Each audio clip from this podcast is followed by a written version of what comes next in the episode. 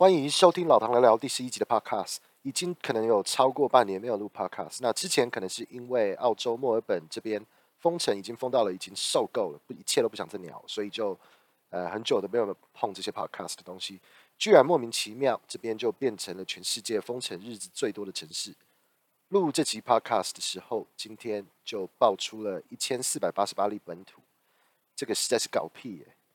那最近的近况就是几个礼拜前工作做完了上个财务年的绩效考核，那英文叫做 performance review。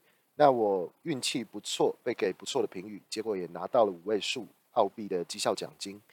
那运气算是真的不错，也算是一个惊奇，因为我们公司明明百货公司封城的时候，就是很多店都关了，然后业绩都大跌，最多有跌到呃三四十趴都有。那居然还发得出奖金，而且还很多，所以是呢非常的感谢。那澳洲这边也是已经宣布要搞跟病毒共存的呃防疫策略。那等疫苗打两剂覆盖率达到七十甚至八十 percent，就会陆续开始解封。边境还有国际航线也是十一月底将重新开放。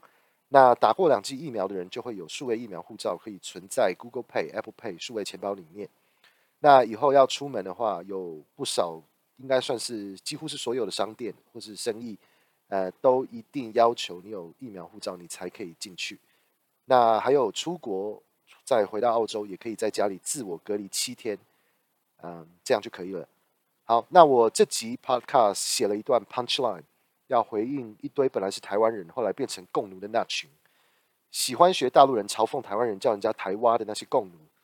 你本来就是身在中华民国台湾，却不承认自己是个国家，帮腔中华人民共和国。